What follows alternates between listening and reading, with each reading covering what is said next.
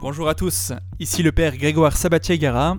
Aujourd'hui, nous allons parler du premier des sept péchés capitaux, celui qui l'emporte sur tous les autres, la star des péchés capitaux. Nous allons bien sûr parler de l'orgueil.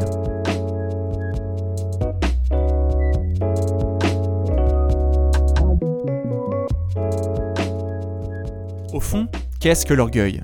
Comment distinguer l'orgueil d'une saine ambition ou d'une juste estime de soi? Et à quels indices concrets peut-on remarquer que nous agissons par orgueil? Enfin, est-il vraiment possible d'échapper au pouvoir de l'orgueil? Et si oui, comment? Je vais tenter de répondre à toutes ces questions dans ce nouveau podcast du Padre Blog. Avant de nous attaquer à cette montagne qu'est l'orgueil, je rappelle brièvement ce qu'est un péché capital.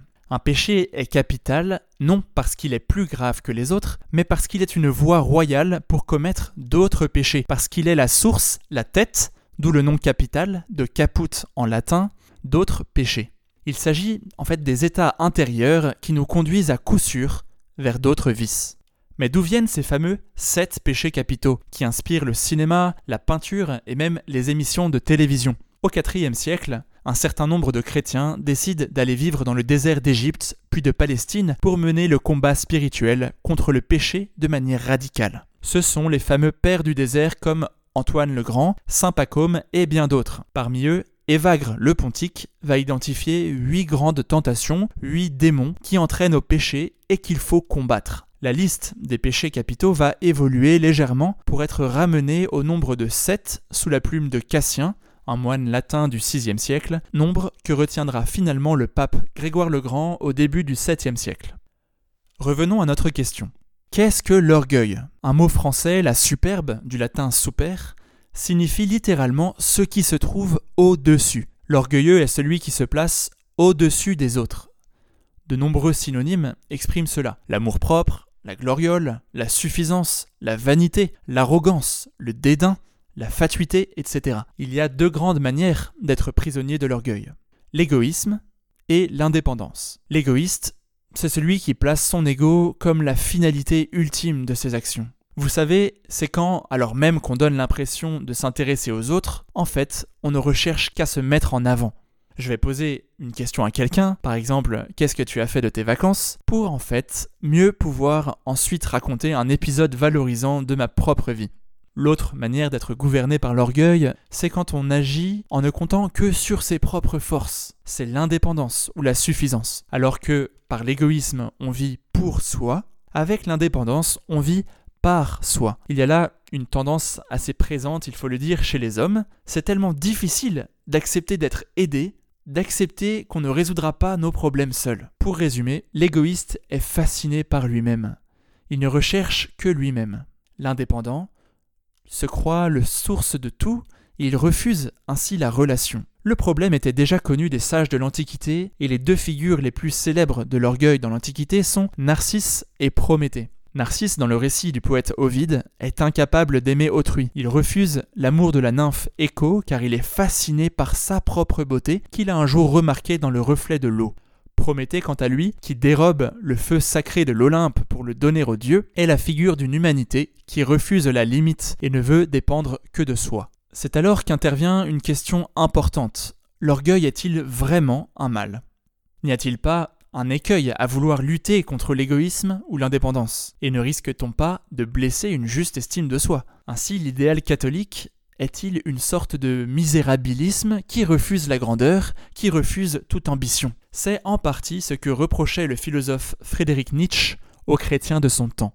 Un manque d'affirmation de soi qui, au nom de l'humilité, conduirait à une perte de créativité, à une vie triste, enfermée dans une petite morale rassurante. L'humilité, selon Nietzsche, serait l'arme des faibles pour faire passer leur lâcheté pour de la vertu. On confond souvent l'humilité chrétienne avec la petitesse ou la modestie, voire avec la haine de soi. Ce serait oublier que le commandement de l'amour du prochain passe par l'amour de soi. Tu aimeras ton prochain comme toi-même, dit Matthieu 22, verset 39. Pour s'ouvrir aux autres, pour se donner aux autres, il faut d'abord s'estimer, s'aimer, savoir prendre des décisions personnelles, apprendre à penser par soi-même. De même, lutter contre l'esprit d'indépendance ne signifie pas qu'il faut vivre au crochet des autres. Le passage à l'âge adulte suppose d'ailleurs une certaine autonomie. L'orgueil est donc une réalité complexe. On peut facilement imaginer ne pas être touché par l'orgueil. Je ne passe pas mon temps à me regarder dans la glace, je ne cherche pas à impressionner les autres par ma culture, et en plus, je suis vraiment nul en sport. Bref, je n'ai pas de quoi être orgueilleux. Mais attention, l'orgueilleux, c'est à la fois celui qui se met toujours en avant et aussi celui qui ne se met jamais en avant parce qu'il a trop peur du regard des autres. C'est à la fois celui qui impose toujours ses idées aux autres, mais aussi celui qui n'ose jamais dire ce qu'il pense, celui qui ne partage jamais sa pensée par peur d'être jugé par les autres. Comment donc distinguer l'orgueil et le juste amour de soi? Un bon exercice pourrait être de faire attention à ce qui occupe mes pensées. Le matin par exemple, en me réveillant, le soir, en me couchant. Est-ce que je suis uniquement concentré sur moi, sur mon boulot, mes études, mes projets, etc. Ou est-ce que je me soucie de mes amis, de ma famille, de ceux dont j'ai la charge, et de Dieu? De même, comment distinguer l'esprit d'indépendance d'une légitime autonomie? Ici encore, on peut faire un petit exercice pratique. Quand quelqu'un me propose son aide, spontanément, quelle est ma première réaction? La suspicion La gêne Ou bien la gratitude? Parfois, nous refusons l'aide des autres car nous avons peur de gêner, nous avons peur de déranger, mais cela peut cacher un certain orgueil, celui de vouloir faire les choses par soi-même. Apprendre à demander de l'aide est donc un très bon exercice pour lutter contre l'orgueil. Mais pourquoi l'orgueil est-il un péché? Dans la Bible, l'orgueilleux est celui en qui la grâce de Dieu ne peut pas demeurer, car il refuse de laisser la première place à Dieu. Il ne reconnaît pas Dieu comme son créateur, il ne reconnaît pas Dieu comme son sauveur. Dans le Magnificat, la Vierge Marie chante que le Seigneur disperse les superbes et qu'il élève les humbles. De même, Dieu résiste aux orgueilleux et donne sa grâce aux humbles, lit-on dans la première épître de Saint Pierre. L'orgueil est le roi des péchés capitaux parce qu'il crée les conditions pour commettre tous les autres péchés capitaux. En effet, tous les péchés que je commets s'appuient sur le fait que je préfère autre chose à la volonté de Dieu. Pour remédier concrètement à l'orgueil, car c'est possible. Voici quelques pistes proposées par le père Pascal Hyde dans son très bon livre Les sept péchés capitaux dont je m'inspire pour ce podcast. Tout d'abord, pratiquer l'humilité.